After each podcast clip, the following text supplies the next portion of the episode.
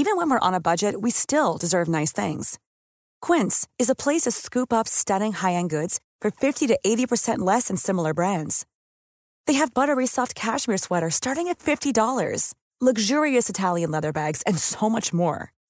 Plus, Quince only works with factories that use safe, ethical, and responsible manufacturing. Get the high-end goods you'll love without the high price tag with Quince. Go to quince.com/style for free shipping and 365-day returns.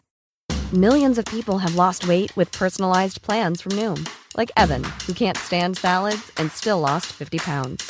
Salads generally for most people are the easy button, right? For me, that wasn't an option. I never really was a salad guy. That's just not who I am. But Noom worked for me. Get your personalized plan today at Noom.com. Real Noom user compensated to provide their story. In four weeks, the typical Noom user can expect to lose one to two pounds per week. Individual results may vary. Hey, I'm Ryan Reynolds. Recently, I asked Mint Mobile's legal team if big wireless companies are allowed to raise prices due to inflation. They said yes. And then when I asked if raising prices technically violates those onerous two year contracts, they said, What the f are you talking about, you insane Hollywood ass? F- So to recap, we're cutting the price of Mint Unlimited from $30 a month to just $15 a month. Give it a try at mintmobile.com slash switch. $45 upfront for three months plus taxes and fees. Promo for new customers for limited time. Unlimited more than 40 gigabytes per month. Slows. Full terms at mintmobile.com.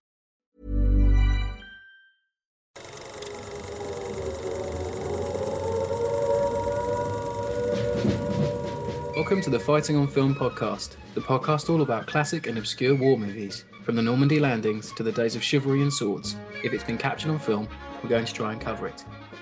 I'm Robbie of RM Military History. I'm Matthew Moss of Historical Firearms and the Armourer's Bench.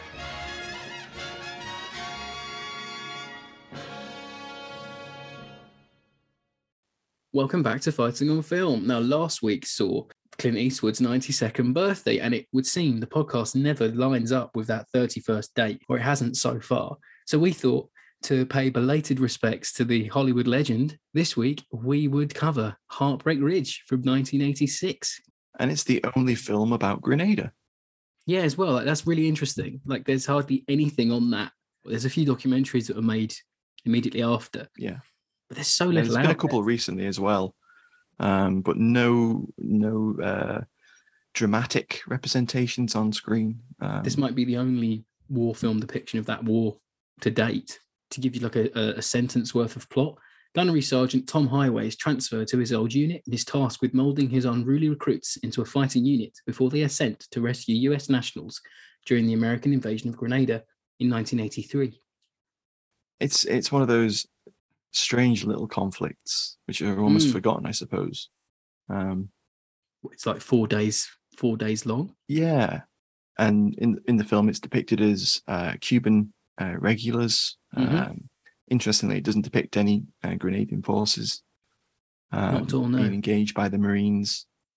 But we'll get back to that because the actual the last twenty minutes of the film that depicts the the actual operations is, is quite interesting.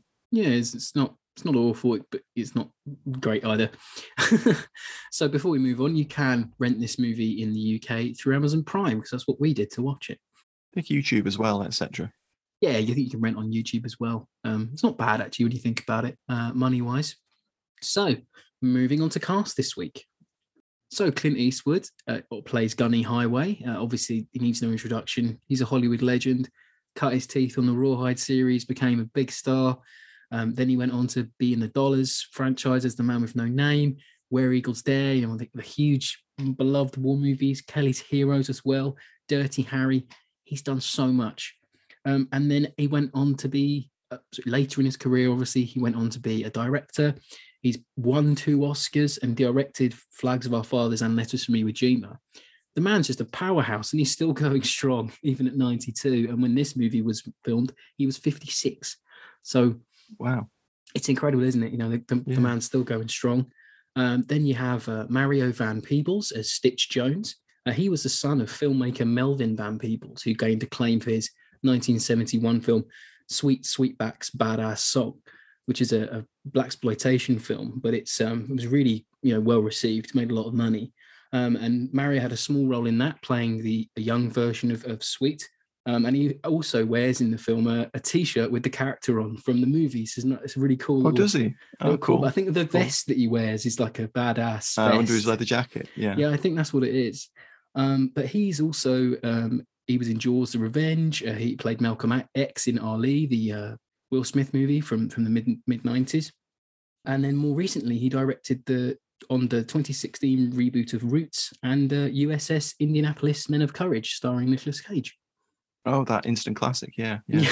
Yeah, it's not well. I mean, trying to trying to find war movie connections. Sometimes they, they can't all be classics, can they? Um, and then we have Peter Koch as a Swede. I'm not. No, we're not repeating Dick Dick Richards from last week. I promised don't, myself don't, don't stop. I wasn't going to laugh at that. Yeah, so he plays Swede Johnson. Um, he's an M60. He's the M60 gunner, and he played pro football at the time for Kansas City, um, Right. Kansas City Chiefs, and he turned to acting after his career, and this is one of his early early acting roles. Uh, then we have Everett McGill as Major Powers. He's the main antagonist of the movie. Uh, he's best known for his role as Big Ed Hurley in Twin Peaks. I've- Yeah, I've yeah. never seen it. Not really my thing. Um, and he was Stilgar in 1984's Dune, uh, but he also appears in 1979's Yanks. Um, and he also starred in a film called Field of Honor, which is a film about Korea in the same year as Heartbreak Ridge. Oh, wow. Didn't know that. He's Mm. also the uh, the baddie in um, Under Siege 2 with Steven Seagal. Ah, right. Okay. Nice. Yeah. The train one. Then we have Arlen Dean Snyder as Sergeant Major Choozoo, Sergeant Major Choozoo, and he is uh, Clint's like best friend, army buddy. Uh, he played Henry in uh, Yanks as as alongside uh, Everett McGill, but he also did like prolific TV work uh, like Magnum PI, MacGyver, Full House, Quantum Leap. So it's easy in that era, just being in everything. Uh, then we have Moses Gunn as Staff Sergeant Webster. He's one of Major Powers' cronies in the movie. Um, Yeah, and he's really underused. I think. Yeah. Yeah. uh, considering agreed. his prowess. So he's an, a to- Tony Award winner, you know, critical acclaim on the stage for, for playing, you know, roles in Shakespeare plays. He's in 1977's Roots as Kintango. He's in Carter's Army, which is also called uh, also called the Black Brigade, in 1970 alongside Richard Pryor and Billy Dee Williams. And then Yeah, he he's also is yeah wasted, and he's also in Little House on the Prairie. It's like give him a bigger role. As well, I think. He's, he was in he was in lots of things. So um, much, yeah. Yeah, we'll have to do Carter's Army at some stage. It does look quite good, actually, from little bits Mm. I've seen. Uh, then we have Richard Venture as Colonel Myers. Uh, he is no stranger to the, the war movie genre. He was in 1990s Navy SEALs as Admiral Coker. Oh yeah, it's a weird one that one. He was in the 1996 version of Courage Under Fire, and then he was in the 1979 version of Here to Eternity as Colonel Delbert. I didn't even know they did a remake of Here to Eternity, but apparently he was in it. No, I didn't either. Okay. yeah, the, the cast is a bit of a long one this week, folks. And then we've got Bo Svenson as Roy Jennings. He's also an antagonist in the movie, but he is in it for maybe two scenes. Um, he himself is actually an ex-marine, um, but he also appeared in Inglorious Bastards in 1978, and then had a cameo role in Tarantino's version in 2009. And he also turns up in the Delta Force in 1986, and he was in Kill Bill Volume Two as uh, Reverend Harmony, which is Oh, okay. like one for film fans there. Then we have Marsha Mason as Anne Highway, uh, the ex-wife of uh, Gunny. Uh, she's a four-time Oscar nominee for Cinderella Liberty in 73, Goodbye Girl in 77, Chapter 2 in 79. Um, and she also Emmy nominated for her role as Sherry Dempsey in Frasier in the 90s. So there's like some proper right. heavyweights um, you know, surrounding um, Yeah. Surrounding She has the one good cast. scene. She's good in all of her scenes, but she has one really good one. they just don't give these people enough to do at times. I wanted more from her character because she had a lot to Mm. say in that scene. I just wish it would have maybe developed a bit more. Um, and then we have Eileen Heckart as Mary Jackson. She runs the Marine Bar. I don't think it's ever, you don't even get the name of the bar, but it's sort of so the ex services or the, the the Marines bar, like in the town. Yeah. Yeah, Her husband uh, uh, was was a friend of that's it. Highway, Highway. and uh, Yeah. Choozoo. Yeah. Um, and she was an Oscar winner in 1972 for Butterflies Are Free, and she got seven Emmy Award nominations during the 70s to the 90s for uh, work including uh, The Mary Tyler Moore Show and Love and War. And then I'll quickly round up the platoon because we'll be here all week. So we've got Vincent Irizarry as Lance Corporal Fragetti. We've got Ramon Franco as Lance Corporal Aponte. We've got Tim, Tom Villard as Corporal Profile, Mike Gomez as Corporal Quinos, Quinones, and Rodney Hill as Corporal Collins. Uh, so Rodney Hill's only got three other credits, and this is his biggest one. Um, won a Daytime Emmy Award in 2009 for All My Children, which is a, a drama sitcom. Uh, and Franco played Albert Ruiz in the Tour of Duty series um, in the late 80s, that Vietnam series, which is actually quite good. Yeah. I think we'll do an episode on that maybe one day.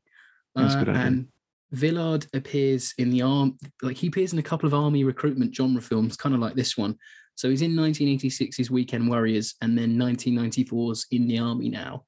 And finally, uh, Gomez uh, plays uh, the cop that the dude asks about leads in The Big Lebowski. So you know when the- guys go in, yeah, we've got four more detectives working on the case, working in shifts, and he like laughs the dude off. That's that's Yeah. Mike Gomez, which I thought was quite good. Ah, So that was the cast. I mean, it's quite a big one. Um, but I just think you're here for Eastwood, aren't you? like it's so it's one of those things. and he he's got the best lines in the film, hasn't he? Let's face it. yeah, yeah. I mean, it. the- Um, the- it the, the lady that owns the bar, um, you can tell that she's a professional. She's Oh, really yeah. good. As Yeah. soon as as soon Yeah. as you get the first, you know, few bits of dialogue from her, you actually like her character. She Mm, knows what she's mm. doing. She it's a tiny role, but it's it's very likable. Yeah, um, everyone's developed to an extent, but whether they get enough to do is debatable. Yeah, I would have liked more Choozoo's character to be honest. I would have too. Like they work well as a double act. Like maybe if They they'd did. been together, sort of molding this platoon, it might have worked, and they would have would have had a more of a mutual enemy in powers. But maybe we could talk about that later. Yeah, absolutely. So Matt, do you want to round up the production for us? So as we said, it was directed by Clint Eastwood. His first military uh, screen credit was uh, Away All Boats, and I think he was a, Yes, a credit on that. uncredited naval man. Yes, something, like that. And then yeah. he was in the um, Lafayette Escadrille, which is a, a World War One movie about um, American volunteers in the French Air Force during World War One. Yeah, it's, it looks like a really interesting film. I, I I would like to watch that at some point. And then you you mentioned a few of the others there: Kelly's Heroes, Where Eagles Dare. I'll throw in Firefox. Um, Oh yeah, of course. and of yeah. course, he also directed American Sniper as well. there's so much on that list. It, it's easy to miss it. Oh yeah, yeah. Well, I mean, look at the man's career. Yeah. This was his uh, uh, either twelfth or thirteenth um, directorial fi- um, credit, uh, following up 85's Pale Rider, which is a great film, and he was also the film's producer, as we mentioned. hmm But the film was written by someone we're you know familiar with on the show, even recently. It was written by James Carabatsos. Yeah. Wrote Hamburger Hill, which came out the following year, and then he, he worked on a number of other films. And uh, his well, his last uh, war movie credit would be Lost Battalion in 2001. Yeah, it's another great one we're gonna we're gonna get Mhm. round to. Cinematography came from Jack Green, who worked on a lot of blockbusters, um, and this is his first director of photography credit. He worked with with Cl- uh, Clint on a number of other movies. Uh, the technical advisor on on the film is actually quite interesting.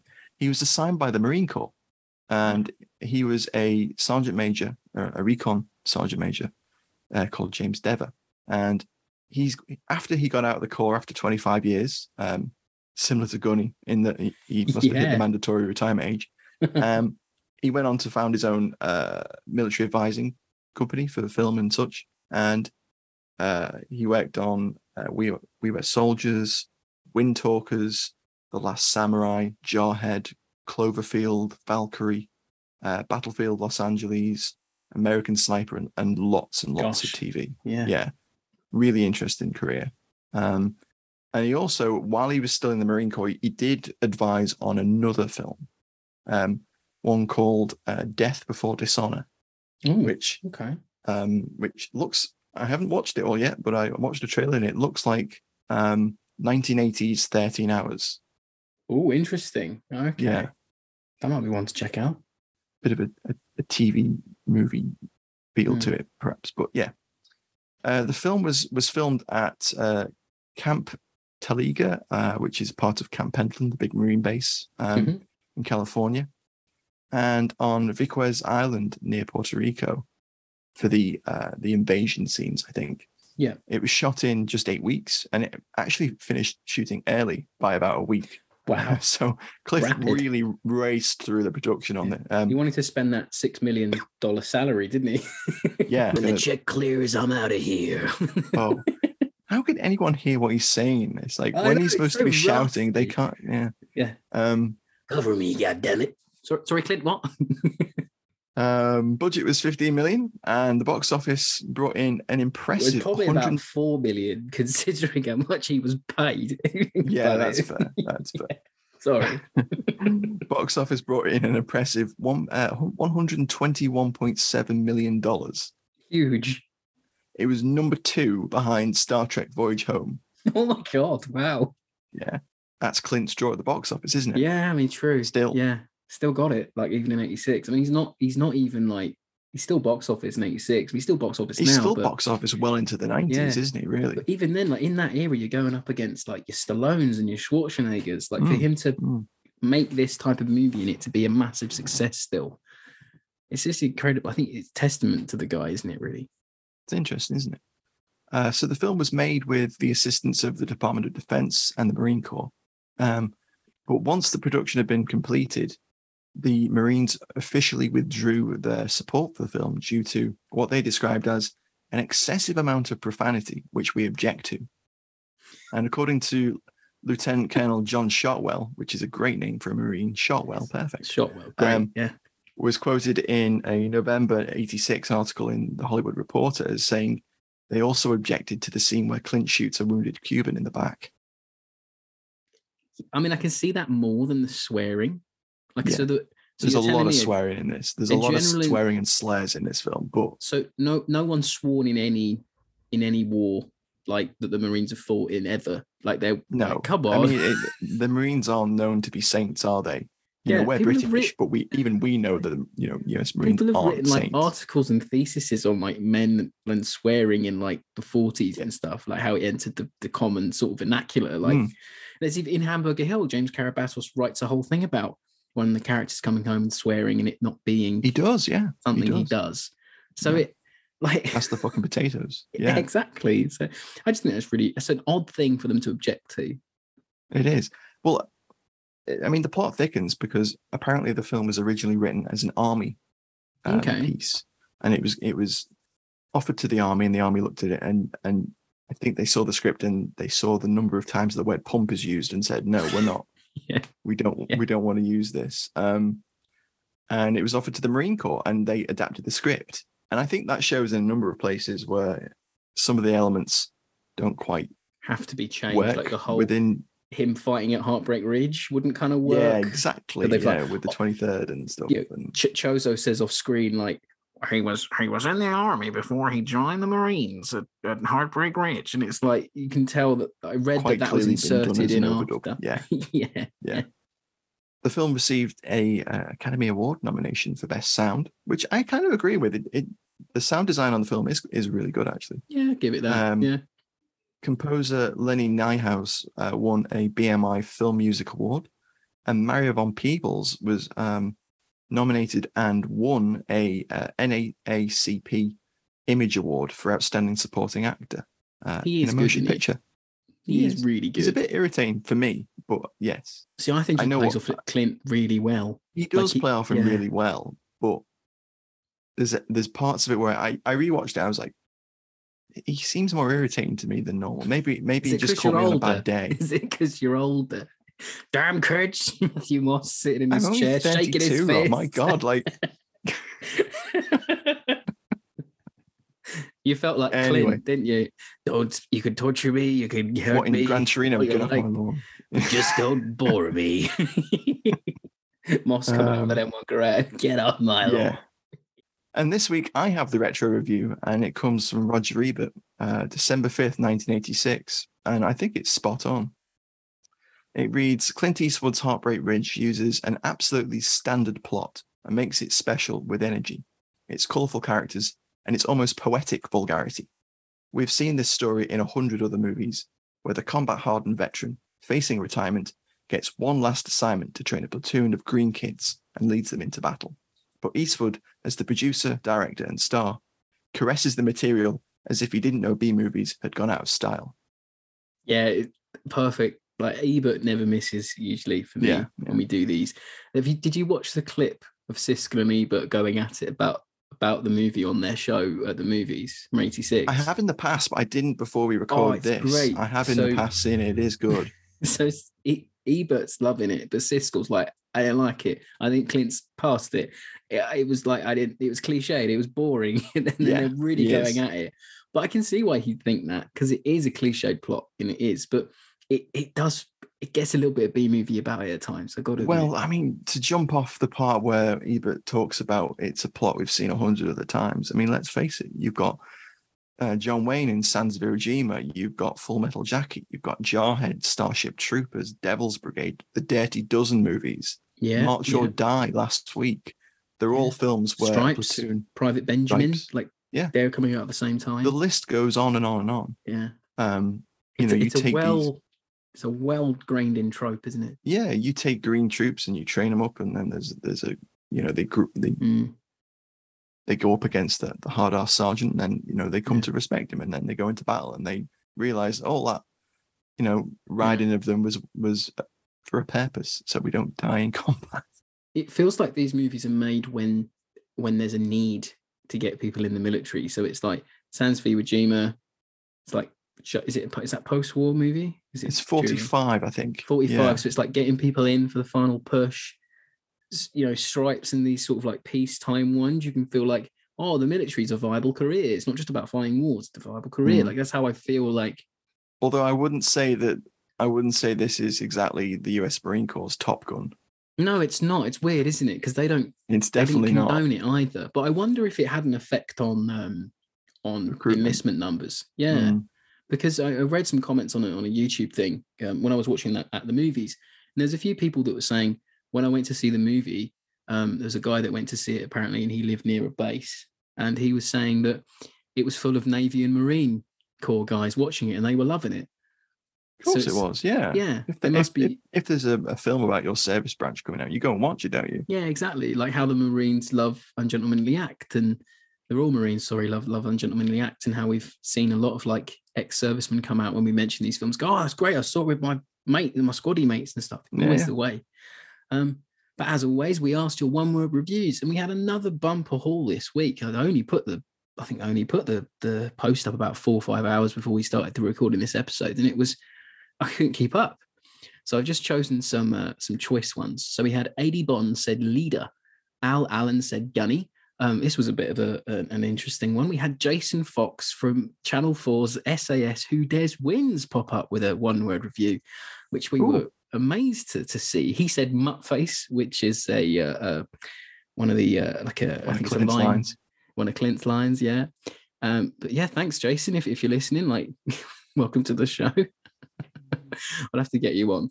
Uh, Ian Houston says AK 47, obviously iconic in this movie, isn't it? The way that um, Gunny fires live rounds at his own troops. Fantastic. Yeah, they some of those would have definitely hit them. Gonna- exactly yeah. in that scene where they're running and he's Yeah. just giving it like the whole shaky, shaky burst. Yeah. Uh, then we had Pete the Paint. He said gruff. Uh, Paul Can said hoorah. Benji Lee, who interesting enough was an executive producer on SAS Who Dares Wins there. He says recon. And DV at the end, he says clusterfuck, which I thought was great. Yeah. But yeah, the overall, I mean, everyone seemed to have great love for this movie. I think it is. It's it- yeah. I mean, we're going to get into why we love it at the end, and perhaps some things we don't like. But it's the dialogue, it's the the sharpness of Eastwood, it's the the tough, gruff. He's doing. He's playing to type, but he's doing it so bloody well. And Buttis's writing is just so sharp. It feels like a comedy at times. Yeah, yeah. The way that the way Clint delivers some of those lines is just pure joy, isn't Yeah. it, for him? I can you Exactly. can tell he's enjoying it. Mm. I, I Like- wonder how many takes some of them took because I think because some of them are almost like raps. He they just roll off the tongue. It's- Yeah, they do. They really do. Like the start of it, like it, it, I'll talk about it in my favorite scene, but that start, if you maybe, I don't know, played into more of the comedy of it, you could switch those people out and it feels like a, like an SNL sketch or something. Like it's, it's meant like it's played for laughs almost. Um, I think like it's just, it doesn't, it doesn't age either the, because the lines are so sharp and it's, it's Eastwood. It all kind of works. But anyway, I think that brings us on to the alley tally this week.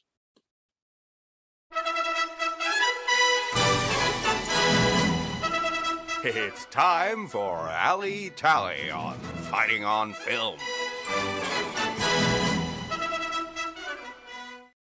Multiple integrated laser engagement system. That's it. Ali Tally's over. Okay, save scenes. I'm only kidding, but like, where have you ever heard that heard that phrase in a movie? Where do you ever see Miles be used in a film? I know, yeah, exactly. So if you don't if you don't know what Miles is, it's a it's almost like military laser tag basically, where Yeah. um you fit a little system onto your weapon, and everyone wears the the receiver little units Bulb things on. on Yeah, the webbing. Yeah. and there's a scene in the film where there's an ambush during training, um, and everyone's equipped with like adapters and miles, and it's they actually explain what it is and how it works, It's great. and it's Fantastic. It's, it is. It's really interesting. It's one of the Mm. more inter- It's. I think that what that sequence is one of my favorites. Actually, it's not my favorite, but it is. It is a really good one. I Um, know what you mean. Because it I- I think the only time I've ever seen something like that in a movie, in a war movie, I mean it's a sci-fi Mm. movie anyway, but is in Starship Troopers, where they're doing the laser tag type training. Um Yeah. in short laser tag. Lethal laser tag. Yeah, exactly.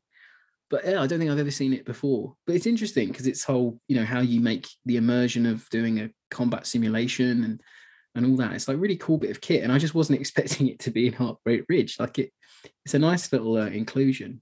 yeah, it'd be fun playing laser tag with blanks, wouldn't it? Yeah, who wouldn't? who would Really adds to the immersion. Yeah, exactly. And I guess it, you know, it's an easy way to, you know, make troops put their head down because they're worried about Mhm. getting knocked out of the game or the, not the game, the exercise. Yeah. So it's clever. You know, I've I've always wondered why um, armies don't use airsoft because it, well, there's thing there's there's something called simunition, um, Right. which is kind of similar, which is coming into into more use now. Um, But yeah, I know what you mean. Yeah, see, I mean, it's like you know, with her, you'd get a reaction, sort of same thing. But it's just really interesting to see it, um, and for it to get like the screen, that the name drop that it does. I mean, did you find that did the company that make that pay for a product placement? It felt very product placement i don't know. I think I think it's part of the U.S. Marine Corps' involvement in it, and and Sure. perhaps perhaps the the uh, James Dever, the the advisor, said, "Well, we do this thing where we use this miles system, and it's really you know Hmm. we can incorporate it into this training sequence if you want." Um, I don't I don't know whether that was something Clint would have known about and gone. "Oh, I'd like to incorporate the miles system. Imagine that, yeah. I've been reading Guns and Ammo. and I'd love to get this miles in here if we can. but it's, it's just good. Um, also, another thing that I really enjoyed was seeing uh, Stitch wear the M1 helmet. It's a nice little callback to Yeah, Korea. piss pop. Yeah, Piss pot, great little inclusion. Yeah, the mocked up BMPs at the end that you get, they're quite cool. Oh yeah, yeah. The the Cuban, yeah. Mm. Um, a- and their their their mocked up Dushka. Yeah, that was um, cool. uh, which is it reminded me of the ones used in um in Red Dawn. You get those gunfights with all of three Cubans. Um, Yeah, not, it's not That's- the most populated battlefield, is it? No, that's my issue with it. Like that's uh, we could probably might get into it a bit, a bit later, but like that is one of the main drawbacks of that sequence. I think there'd be more than three men You would think so. protecting their Uh, hostages. it was kind of it was kind of cool to see Woodland BDU. Um, yeah, that's nice. Um, and of course the M16A1s with uh, 30 round mags. Yeah, yeah. We're used to seeing them in low budget Vietnam movies. Mm, it's Yeah, wrong. they They, shouldn't have era, 30 rounders. no, But um, in this in this it's correct. context, it's right. Yeah. And there's a mocked up 203 as well, M203 grenade launcher. Yeah, that's nice. M60 used by Peter Cock. That's cool. You get Yeah, yeah, yeah. done some great fire with that, and they it's that classic trope of giving the big muscly guy the uh, Yeah, yeah. Big cock energy. Yeah, very good. We couldn't mention uh, the uh, Ali Tally this week. We couldn't not mention the AK forty seven, which is actually an AKM wielded by it always Eastwood. is. Yeah. It's always yeah. an AKM, isn't it? Yeah. Yeah. Um, but obviously, I mean, it would have been maybe would have been an AKM that uh, Eastwood's character encountered in the jungles of Nam and wherever Yeah. else he fought.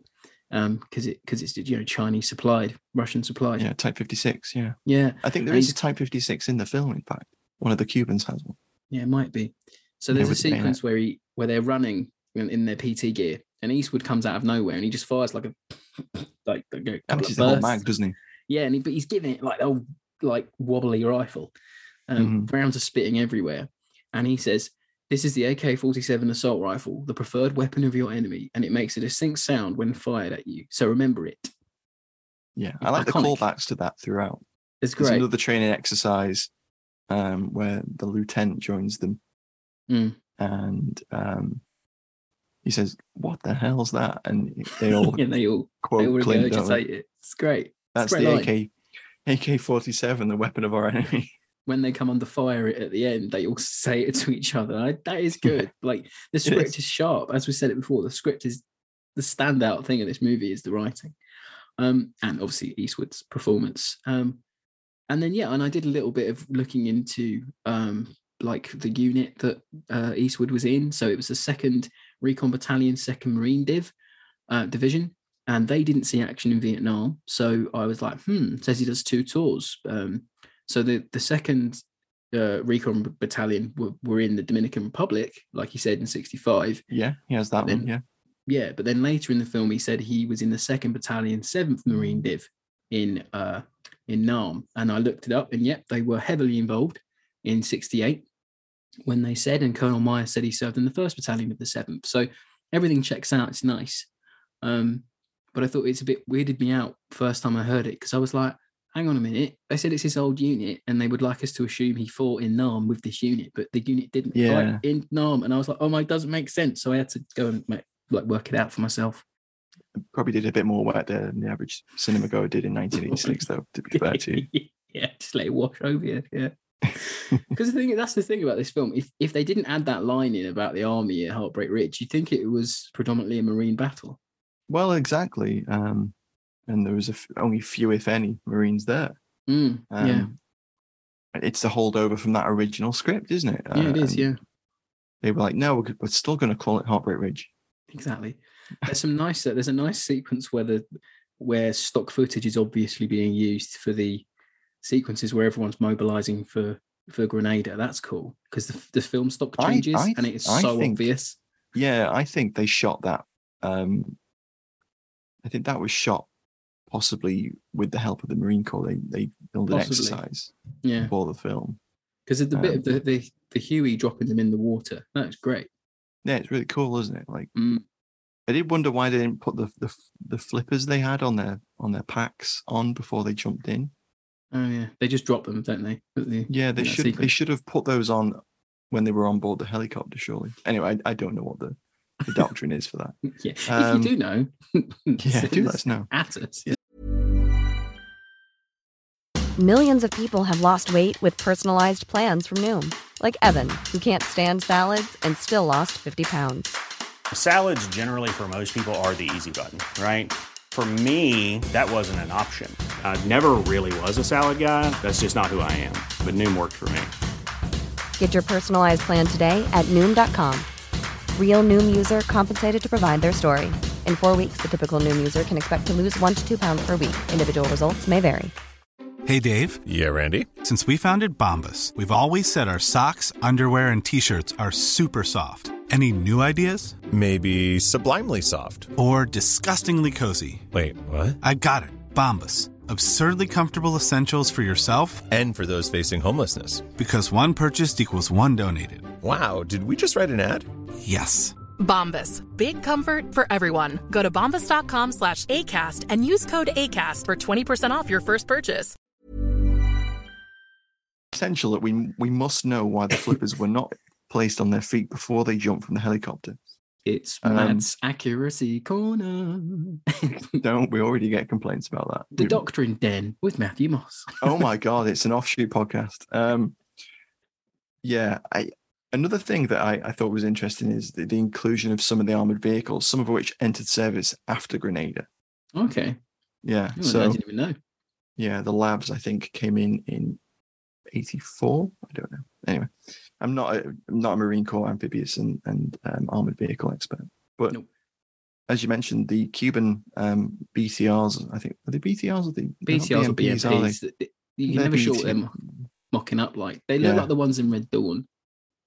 Like Yeah. they're built up around current vehicles.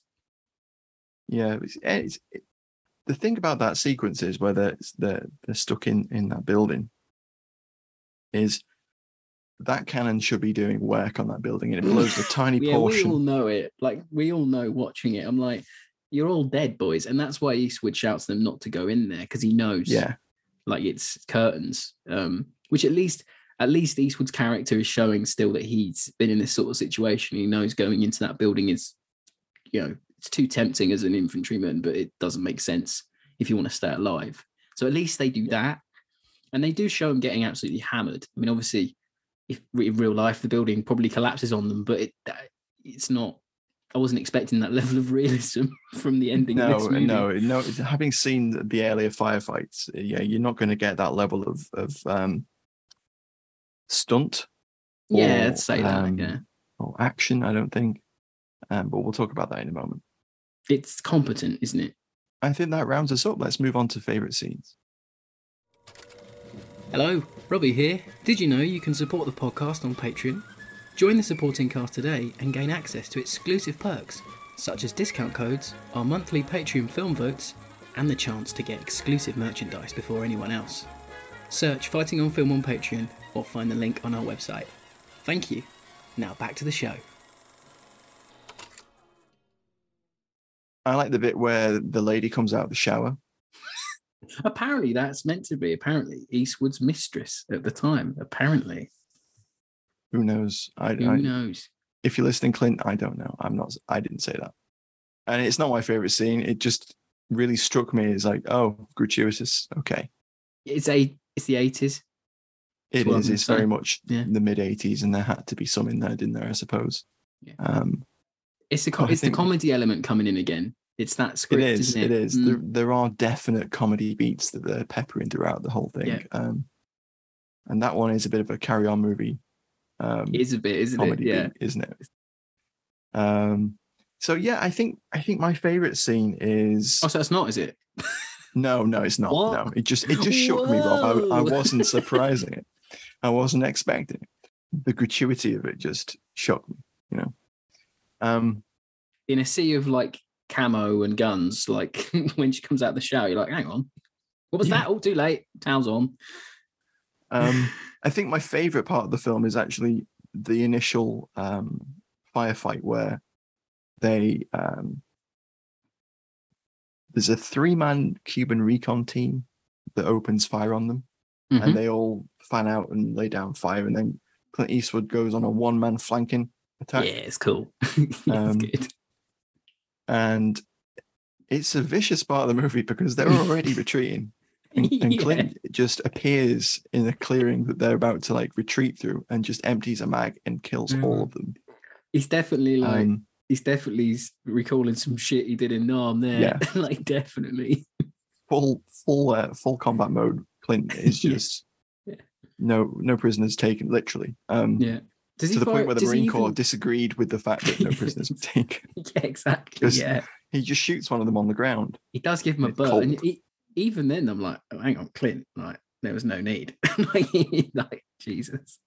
Even, but even think- if he doesn't even have like a line of dialogue to like say why, you know, maybe if you had said like, oh, and you know, if he said previously in the thing, you know, you never leave a you never leave a soldier because like in the arm when we left a Viet Cong, like he went back and told his commander about where my regiment was and we got mortared or something. Like there could have Yeah. been a reason, but they don't do I it. suppose, yeah. Yeah. Don't even get me I think it started on just- this. Sorry, there's no context to why they're going to Grenada apart from Oh, rescuing the Nationals. Sorry Yeah, to the- like, the- jump that in quick. The background of the, the the Grenada operation is not given. Um, Non-existent, yeah. And there's it's- space. There's space for it too. Like Oh, there is, yeah. that's even there what is. And you get like more. a tiny bit of exposition when they're on the um the, The landing ship. craft Mm. um, helicopter and they're about to board the Huey to to go. to go and, e- and infiltrate. And the, the le- le- lieutenant just says, Grenada is so many miles from Venezuela, and we are going to rescue American nationals. Um, which, yes, that was, I think, Mhm. one of the things behind it, but it was also a regime change operation, wasn't it? Yeah, exactly. Yeah, there's so much more to that, and it's a shame because you know maybe when they get um sort of jumping off again, I mean to um, spoil your favorite scene but but there's a, a section where they get mobilized and it's a drill. But Yeah. maybe you know you could have shoehorned in a, a line from the general being like, "Oh, good, I'm I'm glad you guys were ready because there's rumors that we might be going into Grenada soon. What's going on Mm. there? You know, there's like a It's just a line like of surprise. Grenada. You know? Yeah, it just it just happens. And I mean, I wrote in my notes for final thoughts. I think it's meant to be thrust upon the viewer because it's thrust upon the men. They're not expecting. Yeah, I was thinking They're that peacetime myself. Mm. soldiers. They're not expecting it. I guess that's probably why. But then, as a viewer, I've seen it a couple of times now. I'm like, tiny bit of context would have been nice, considering. I it's agree.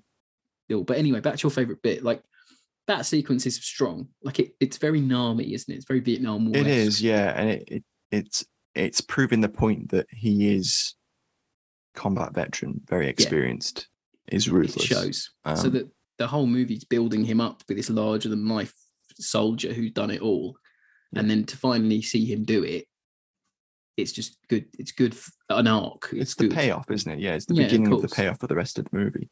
Mm, Um, and as we said earlier, I really like the bit where they introduce Miles, the Miles system, and uh, that whole ambush sequence. And it's where the platoon begins to coalesce into a more Yeah. cohesive um, unit. yeah, that's the stronger the stronger part of those of those action sequences. Um, I'm sure we'll talk about it more um, at the end. What was Uh, yours? my fave scene is the opening the opening fight um, because it sets up uh, Gunny Highway at, to everything that he's going to be in this movie, and it's Yeah. the dialogue. So it starts off with this sharp as fuck dialogue. hmm The minute the movie starts, it's, it's off on it. It starts in black and white after this Korean War stock footage montage. Which, if you've watched any of my videos on Korea, it's the same footage because there's not there's not that much out there. Um, Yeah, of to like men the US fighting. National Archive. Yeah, yeah, it's great footage. Like the guy's hammering that M2 carbine. If you've uh, if you've seen that, Yeah, he is. you know exactly what uh, footage I'm talking about. But it starts in black and white, and it fades into color, and that was confusing a little bit. Um, It is. If they faded into color immediately, immediately, it might make because sense. you're yeah. like, uh, why are we? Are we? It's it's black and white. It's a police station. They see if someone go back into the cells, and you're thinking, I saw it this... as um, symbolically bringing an old soldier up to the modern day. okay, okay, that you works. think yeah. of it as bleeding color in, I don't know. Yeah, no, I Um, can see that. I mean, from the dialogue, you, you immediately know that you're meeting this character at Oh, crossroads. Yeah, of course. Um, so he's he's talking to the he's in the jail cell. You're not sure why. He's talking to the, the inmates, um, and this huge dude um, in the in the script he's called Jail Binger, and uh, he says, "Yeah, huge dude." He says, "I don't like soldier boys." And Highway looks up at him, and he's got a half chewed cigar in his mouth. Uh, has a Highway, and he says, "Say what?" Uh, Binger replies, "If you want to pop that puppy's can, you don't have to grease him so hard, jarhead." So I'm like, Jesus, like Clint, Clint's just telling old war stories, mate. like, I don't think, I don't think Clint's going to be doing what you think he's going to be doing. Um, and then uh, Clint says, "Well, it sounds like you're a man of experience." It's the immediate clap back. It's like the, the comedy, the sharpness coming in there. And then when Jal Binger's like, you know, what's the hell that's supposed to mean? Grunge shit. And then Hi- Highway says the line, and it immortalizes his character, how he's going to be throughout the movie, as this grizzled, no nonsense, no battle, too tough type soldier. And he says, It means, be advised, I'm mean, nasty, and tired. I eat concertina wire and piss napalm, and I can put a round in a flea's ass at 200 meters. So why don't you go and hump someone else's leg, muttface, before I push yours in? And a fight shoes, And it's great. And, and as the It fight No, it's, a, it's a it's a really good way of introducing the character, yeah, and I like And the he court even- scene that follows that too, it's fabulous, isn't where it? you know he's been charged with drunken and disorderly, gets a hundred dollar fine, and the, Yeah. the judge says, um, reads out the you know the the accusations, and he's he's pissed on a police car, and he says, "Well, I thought it was the thing to do." yeah, it's great, isn't it? It's great. Like, and that's the great thing about. I mean, obviously Eastwood's the star; he's going to get all the juicy lines, but it, it he delivers them so well, and he's done it his whole career. He's quipped, and you know, it's the action movie type thing, but he's done he's doing it really well. Yeah. Um, you know, and there's other great lines as well. Like, so for me, it wasn't necessarily favorite scenes, but just the dialogue was was on point. You know, and there's a bit where he's fighting that guy in the jail cell, and he says, "Why don't you just sit there and bleed a while before you taste some real pain?" It's like that's you imagine Schwarzenegger coming out with that in Commando. Yeah, yeah.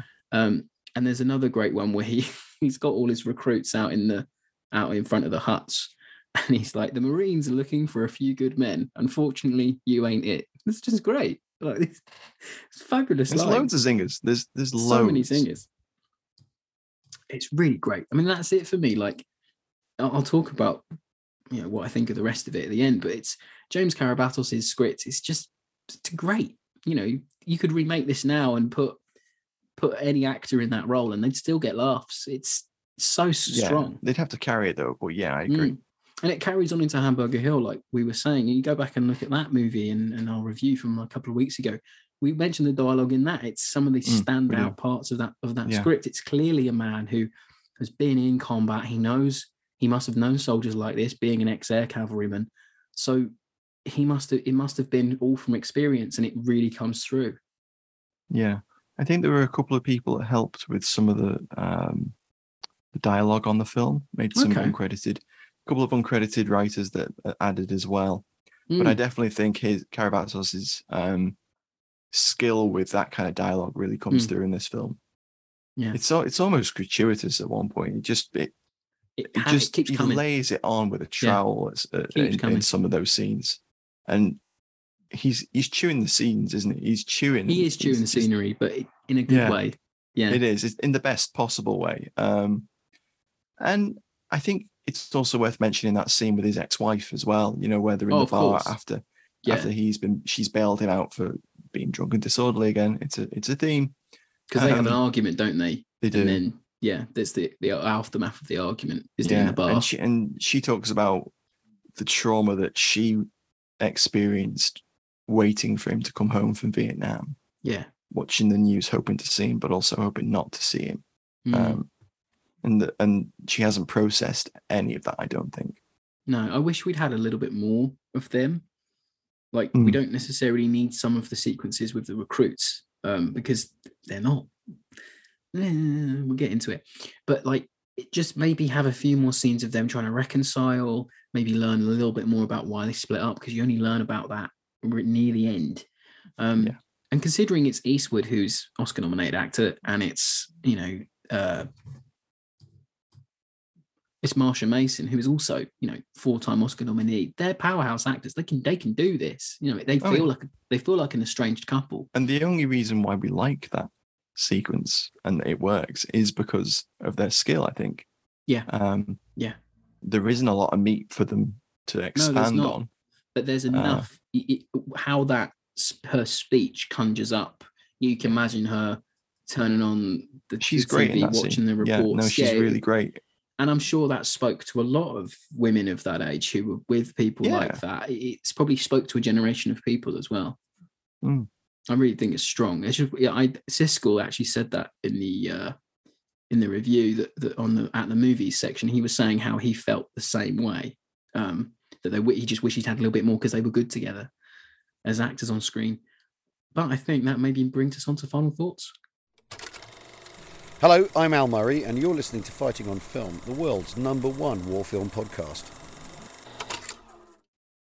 Who wants to go first? I found some of the, the sequences of the training a bit overdone. Mm-hmm. To to start off with negatives, I thought some of the platoon and the, the way that they were characterized were a little bit cringeworthy. Um, Yeah, I can I get thought- can go for that a I little th- bit. Yeah. it's you know the bits where they they start singing and and, and like I don't know, it's it's just a bit too hammy. Just, I just took that as their 80s kids. That's how they're expressing themselves. yeah. I just took it as I that's mean, period. Did, you know. did Marines? I don't know. I yeah, true. I agree. Um, Jones's character is just just ever so slightly too over the top for me. oh, I um, liked him. I thought he was great. No, he's likable and he works Yeah. well with Clint. Um, but you know, they're they're cramming it. There's a sequence where they do like a close up of him moonwalking. It's, it's like they cram Michael Jackson and Mm. Prince into one character. Yeah. We don't, Um, I don't think we need as much of him being a rock star. Because no, it's, it. Apparently, he much. wrote those little rhymes and Yeah, you know, they're the great. bits- the Bionic Marine and stuff, and Yeah, and, the, yeah. and and the songs and the raps. So that's cool. I mean, it's cool, but we don't. but He, they establish him at the start as this like Yeah. budding wannabe rock star who is also a marine. He's just doing that his down, his R and R, I assume. I assume, yeah. Um, and then that's enough. We don't need to see him, you know, cause fights at bars and stuff. Like it, it's just not didn't need to happen. Apart from that one Mm. section where Highway is introduced to uh Ray, like that works because it's the Marines who instigate that confrontation. Yeah. But that's all you need. You don't need any more. They do it again at the end, and I'm like, but you don't need that. like you've already established who he is. You're just doing it again, needlessly. I think. I think you Yeah. are right. But it's just I do think his character works really well. Like it, it's a generational thing. Like I quite like the the two approaches to being. A, Yeah, it's a soldier. it's a clash of culture, isn't it? Um, Yeah, as well. I think Yeah. Clint calls him a hippie on the bus, doesn't he? And he says, yeah. "There's not been like, yeah. hippies around here for a century, man." Great line. You know, Fucking great. Another great Um, line. Yeah. I th- I think the thing is, I, for me, the way that that recon platoon are characterized really jibes, chimes, not jibes, really chimes more with. Um, Matt's talking oh in my 70s slang now. Christ. These movies ain't full of cool cats no more. oh yeah, oh, can you can you imagine if I attempted to do that? No. Um, Matt Jive Moss. Please continue. So, what I was trying to say was they feel more like they're recruits rather than Marines that have been in long enough to be actual Yeah. Marines that are in a That- recon that is- platoon. That is a sticking point because it's like they've never fired rifles. It's like they've never done PT. Yeah, It's- so in those Yeah. training sequences, there I, I know that their platoon sergeant was you know riding easy because he was a short timer, Mm. going to retire soon. But still, I don't think they would have been as, as lax as that. I don't think it's Yeah. possible I within guess- the hierarchy. Powers is using him as like target practice for his exercises and he's picking on them Yeah. um, and trying to use them as like, you know, oh, my, my first platoon are the best. Like, but it doesn't That's make another sense. thing. Why would a Yeah. major Yeah. focus in so hard on one platoon? Yeah, I know. It- Yeah, that's weird to me too. It's a bit weird. It's a bit of a plot hole, isn't it? I'm like, so that it, we meant to think the art, the US second, um, second Marine Division consists of like 30 men or something. It's like, yeah, that's my that's a little thing I don't like because maybe it could have it could have shown them as being rusty because I think that's maybe what it was trying to do. yeah. But, you know, maybe it, it just it just leans into it too much. that They start. I think you're right. They start to feel like raw recruits. They do, uh, the, the know, and the getting Swede to beat the sergeant up uh, and that kind of thing. It, it just See, uh, that could have been developed on more. Like, Yeah, it's parts of it didn't ring true to me as, as true as they could have done. Um, all in all, it's it's an interesting movie that depicts Grenada, which is a conflict which is never seen on screen before or after. no. Um, The first time I ever heard of Grenada actually was on an SNL sketch about like puppetry. Have you seen that Yeah. sketch? no, I haven't. It's um Bill Hader and he's got this Right. like puppet who's dressed in like a oh uh, like a woodland camo jacket and they're Right. doing like a, a puppetry comedy class and then he comes in and he's like I was a Grenada but it's all like through a puppet and he's doing almost almost like Eastwood like it's it's Yeah. really funny and that's the first time I ever mm-hmm. heard of Grenada and I was like what the hell? Like there were there were like troops there what the fuck? So like for this movie to be one of the only on-screen depictions of that war is commendable I guess but they just don't do enough to set it up. Yeah, yeah, I know what you mean. I Mm. did like that they weaved in some of, uh, of the events that apparently happened during the war, like the bulldozer incident. Yeah, and the the cooling the the, the plane up. Yeah, Yeah, so the bulldozer incident and the and the calling through and, and that sort of thing. So the bulldozer incident was supposed to be um, Army Rangers okay. uh, at an airstrip that they they captured, and that sequence is good, but it, it it's lacking because the I don't know. It just feels like it's a it's a made for TV movie. Yeah, Um, yeah, it does the- those bit battle sequences lack nuance. Mm, So within that genre of recruit movies that train men, hard ass sergeant, film ends with them going into battle for the first time. Yeah. The payoff has to be good. Yeah. And normally films they get that right. Um there's some exceptions, obviously. But yeah, I'm not expecting like metal jacket levels of like, you know, filmmaking in the end there, but Yeah. I wanted more. You know, Yeah, a like little bit more. It, three, it just felt, like they were shooting three men at any one given time. well, they were, yeah. Yeah. um, it lacks nuance, um, and it's not a very sophisticated uh, sequence that's been choreographed. It doesn't feel like it's just oh, there's a foxhole with three guys in it. Fire at them. They're Mhm. retreating now. Yeah. Oh, there's another foxhole and sandbags with. it feels very. It's like it's them. a corridor for them to go down, like a shooting Yeah. gallery almost. It- Yeah. yeah. It and I almost know I know that the sorry. fighting in Grenada wasn't that um complex. No. Uh, because I don't think the, the Cubans there were top notch, and I don't think the Grenadian army, they hammered such the, as it was, I was looking at some footage. They hammered the like the stronghold near the airport with like artillery and stuff at the end. So yeah, you know, they softened them up. yeah, well, exactly, yeah, indeed. Um, but yeah, if a little bit more money and possibly time had been put into those, I think it would have Mm. had a better payoff for the film in terms of action. Um, because it's a very physical film. There's lots of fights. There's lots of confrontation. yeah. So you would expect like a little bit more, but it does very Mm. much feel like a, a made for TV movie. It feels a bit, almost a bit like the TV uh, Dirty Dozen movies. A little bit, but even then, like the, the second one was all right, and the, the, the Yeah, there no, was a t- a- explosions and stuff going made on. Like it, TV movie can really work. I mean, look at Lost Battalion. That was made for Yeah, TV. That yeah, was an exactly, HBO that's great. picture, wasn't it?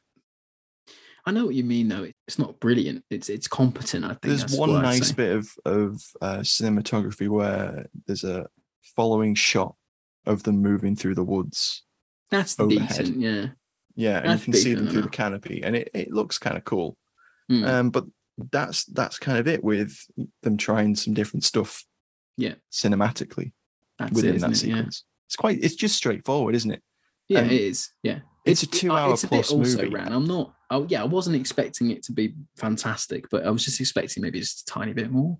I mean, I think Yeah. it redeems itself a little bit where they, where they're fighting, where they have to fight off those BMPs in that sort of like ruined building. Um, I think that's quite good. Like it, Well, it's no nine men though, is it? It's no nine men, but it didn't have to be. you know, like and seeing the Huey come in and and, and shoot the shoot Yeah, yeah. piece was cool. And that's anim. I think it was animated actually. The rockets coming off that Huey. All right, okay. If I'm right, I think I, it looked animated anyway. Yeah, I might have to Might go, well have been, yeah. go back and check, but that it's decent enough. I mean, for my main gripe actually is one of my- one of my things we haven't talked about. It really rubbed me up the wrong way.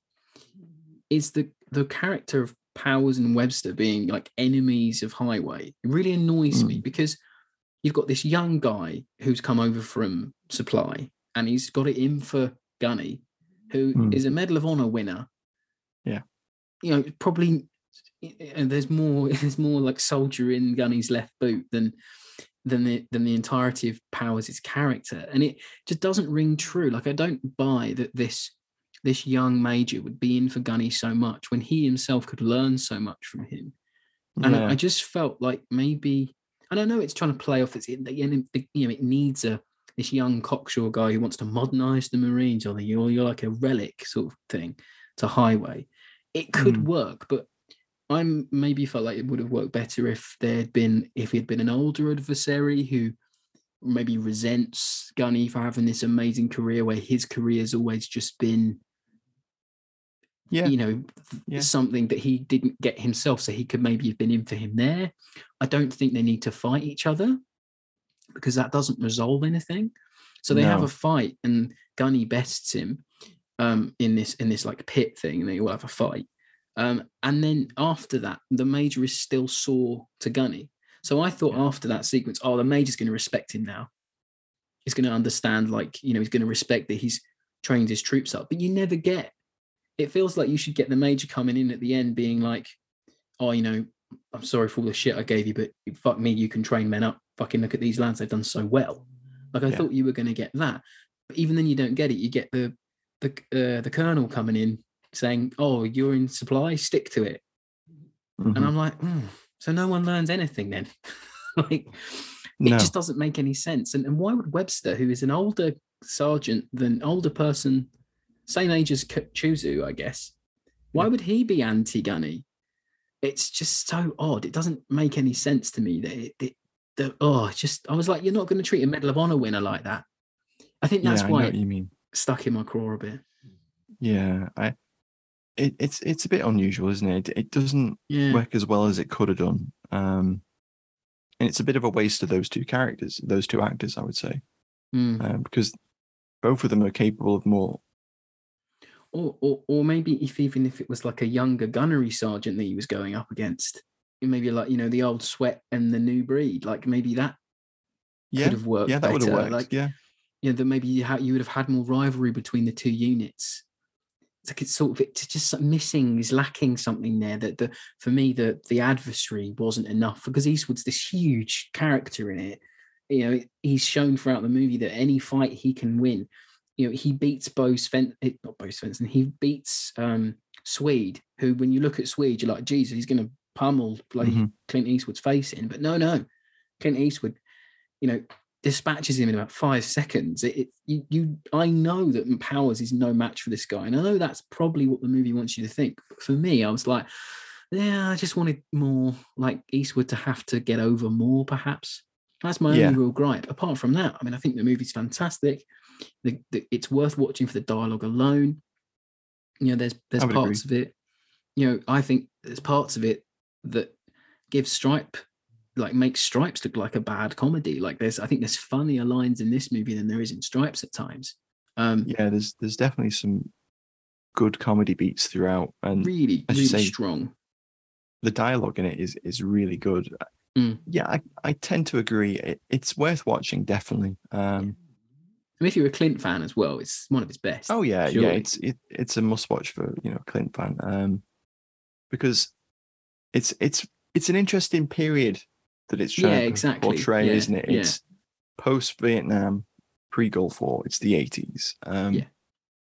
and it's a conflict Grenada that has been overshadowed and forgotten, and it's interesting that they decided to set a film during that and Mm. use that short operation as a as um you know climax for the film. Agreed.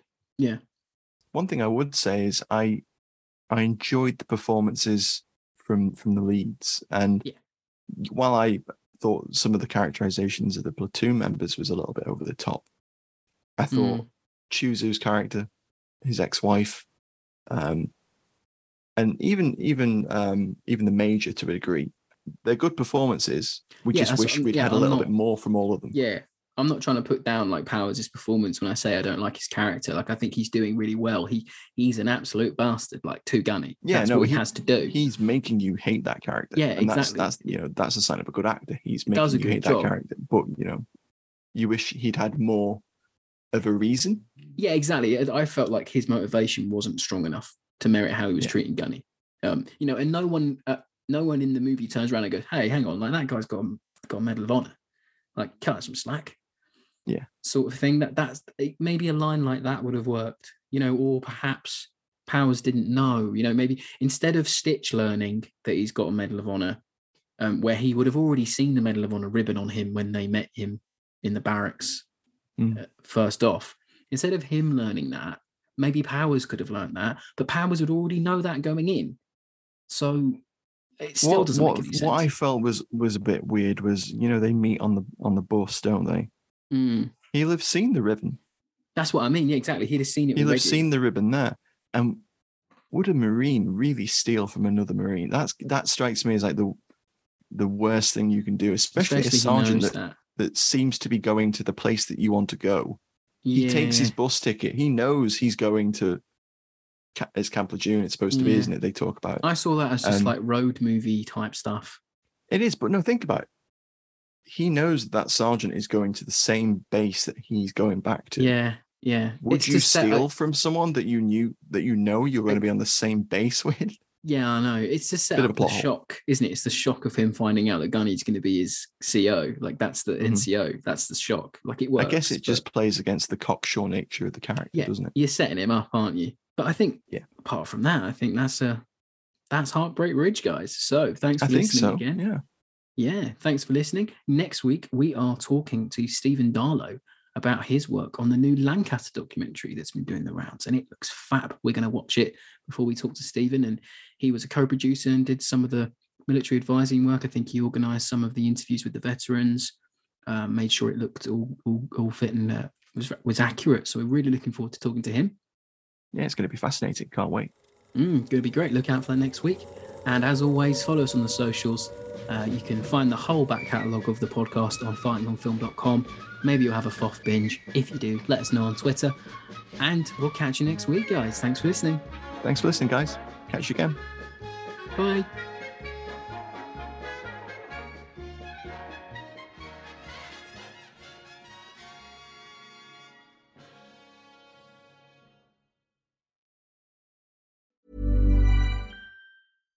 Even when we're on a budget, we still deserve nice things.